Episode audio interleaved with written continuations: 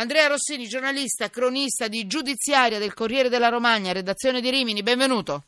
Buonasera a te e a tutti gli ascoltatori. Ciao Andrea, grazie. Cataldo Calabretta, avvocato, docente di diritto dell'informazione, Università di Cosenza. Buonasera e benvenuto. Buonasera. Allora Andrea, è importante la notizia della quale stiamo per parlare, perché poi con Cataldo Calabretta vorrei mettere a fuoco due o tre pezzetti di legge dei quali di solito non si parla molto. Allora dammi la notizia per quanto riguarda la ragazza che è stata sfregiata al volto. Per gelosia dall'ex fidanzato. E l'ex Miss Romagna, giusto? Sì, ex Miss Romagna, 10 anni fa aveva vinto questo titolo, poi è stata finalista Miss Italia, ha partecipato al programma Amici e ad altre comparsate televisive perché la sua bellezza insomma è prorompente, forse è proprio quello che voleva colpire il suo ex fidanzato una volta scaricato.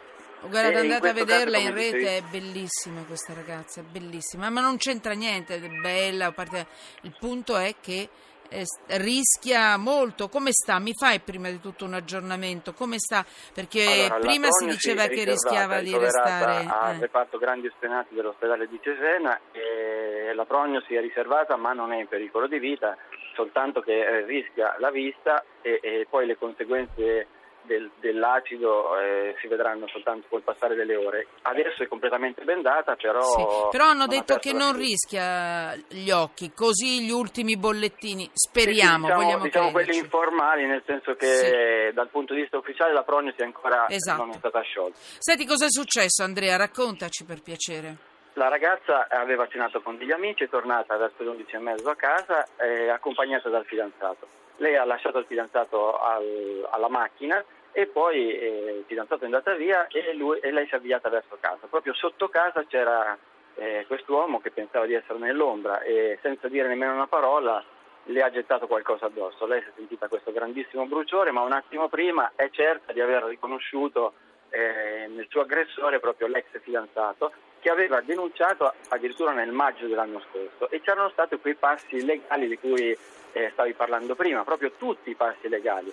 Lei aveva denunciato il fatto anche perché lui tra l'altro minacciava di mettere in rete, divulgare dei filmati dove lei era senza veli, e aveva mandato delle foto addirittura alla madre di lei nelle sue cose intime. E l'aveva anche maltrattata, è vero? Non l'aveva mai toccata, perché alcuni articoli... No, non è stata mai picchiata, niente. Ho capito, però sai, quella trafila, messaggi, telefonate, le minacce erano arrivate agli ex colleghi di lavoro. Tutte e due lavoravano al delfinario di Rimini. Lei come addestratrice e speaker, lui invece come guardiano notturno contro i blitz degli animalisti soprattutto, era stato assunto di recente, ecco. E addirittura lui aveva registrato una conversazione dove lei si lasciava andare in privato dei commenti sul proprio lavoro e poi l'aveva divulgata al datore di lavoro per cercare di metterla in difficoltà. In realtà era stato lui licenziato e lei invece apprezzatissima era rimasta al lavoro, però spaventata da questa escalation di molestie, di pedinamenti, di gelosia ossessiva, venivano fuori da una storia di 3 anni, lei alla fine è andata in questura. E in questura nell'agosto dell'anno scorso è scattato l'ammonimento. Eccolo qua il punto.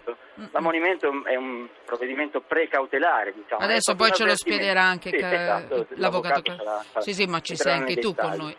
Ma nonostante questo lui ha violato, ha ignorato questo primo provvedimento che appunto fa da avvertimento e ha continuato a minacciare degli accompagnatori della ragazza che erano usciti con lei. Vabbè, a quel punto il magistrato ha preso il fascicolo, ha aperto un fascicolo a suo carico per stalking, ha messo in mezzo un po' tutto e ha chiesto l'arresto dell'individuo. Qui siamo al 28 settembre dell'anno scorso. Il giudice ha esaminato la posizione di quest'uomo che era formalmente incensurato, aveva un paio di denunce, una perché maltrattamento di animali, perché aveva tagliato le orecchie al pitbull, un'altra per la mancata corrispondenza degli alimenti all'ex moglie, però roba diciamo molto grave, di violenza e niente, e soprattutto non c'era un episodio di aggressione fisica nei confronti della ragazza, nemmeno nel periodo della persecuzione. E quindi il giudice ha valutato nella sua libera scelta di